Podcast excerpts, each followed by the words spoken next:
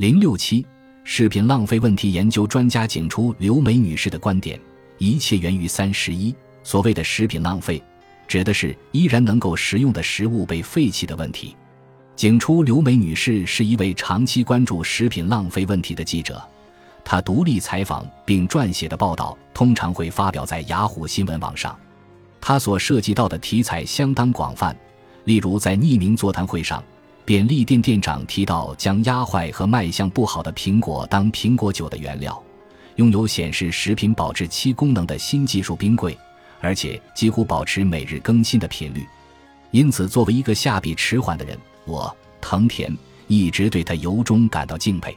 他还经常前往意大利、菲律宾等地进行实地采访，对其他国家的最新政策动向和减少浪费的措施都了如指掌。2016年秋天，我初次见到了景初女士。序言中提到，谷谷玉子女士与我们于2017年1月起开启了关于 SDGs 的项目，而我们发表的第一篇报道的主题就与食品浪费问题有关。这是因为我们希望能在第一期里展现一个与读者切身相关的问题。我们想了解食品浪费问题最前沿的信息，为此在去食品处理的现场采访之前，首先与景初女士进行了数次对话。当时的景初女士奔波于全国各地的大学、企业和市镇村进行演讲，十分忙碌。好不容易抽出空来与我在东京站站内的一家咖啡厅见面时，她正在出差返回的途中，手上还拖着一个行李箱。当时的景初女士想必十分劳累，但我记得她还是接受了我将近2个小时的采访。她向我提供了许多有价值的信息和建议，包括对食品银行与各种食品处理厂的采访经验，以及当时的行业内部所实施的各种举措，包括出现在上一章里的惠方卷回收工厂日本食品生态中心的信息，也是景初女士提供给我们的。先简单介绍一下景初女士的经历。她曾在外资食品公司家乐氏日本中担任公关部部长，同时负责食品营养及社会公益方面的工作。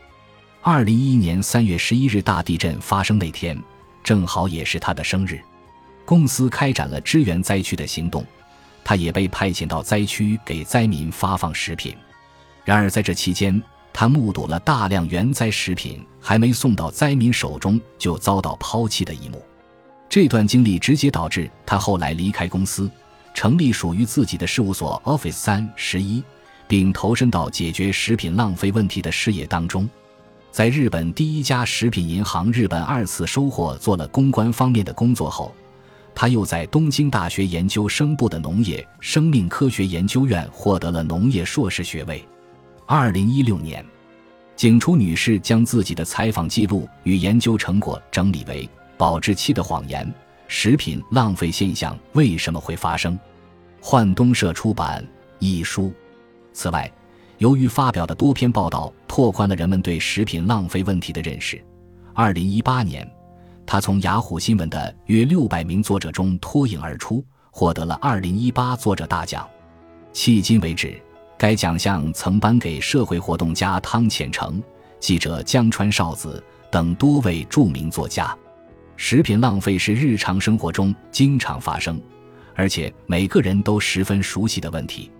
不过，许多浪费现象也是由食品行业的商业惯例与日本的各种时令活动所引发的。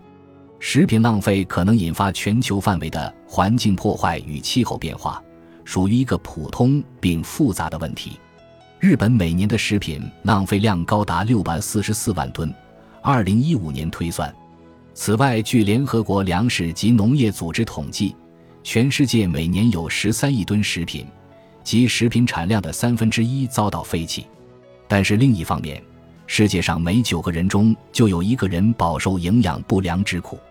基于当下问题的严重性， SDGs 提出了截至2030年将人均废弃的食品数量减半这一目标。为什么会有如此大量的食品遭到废弃？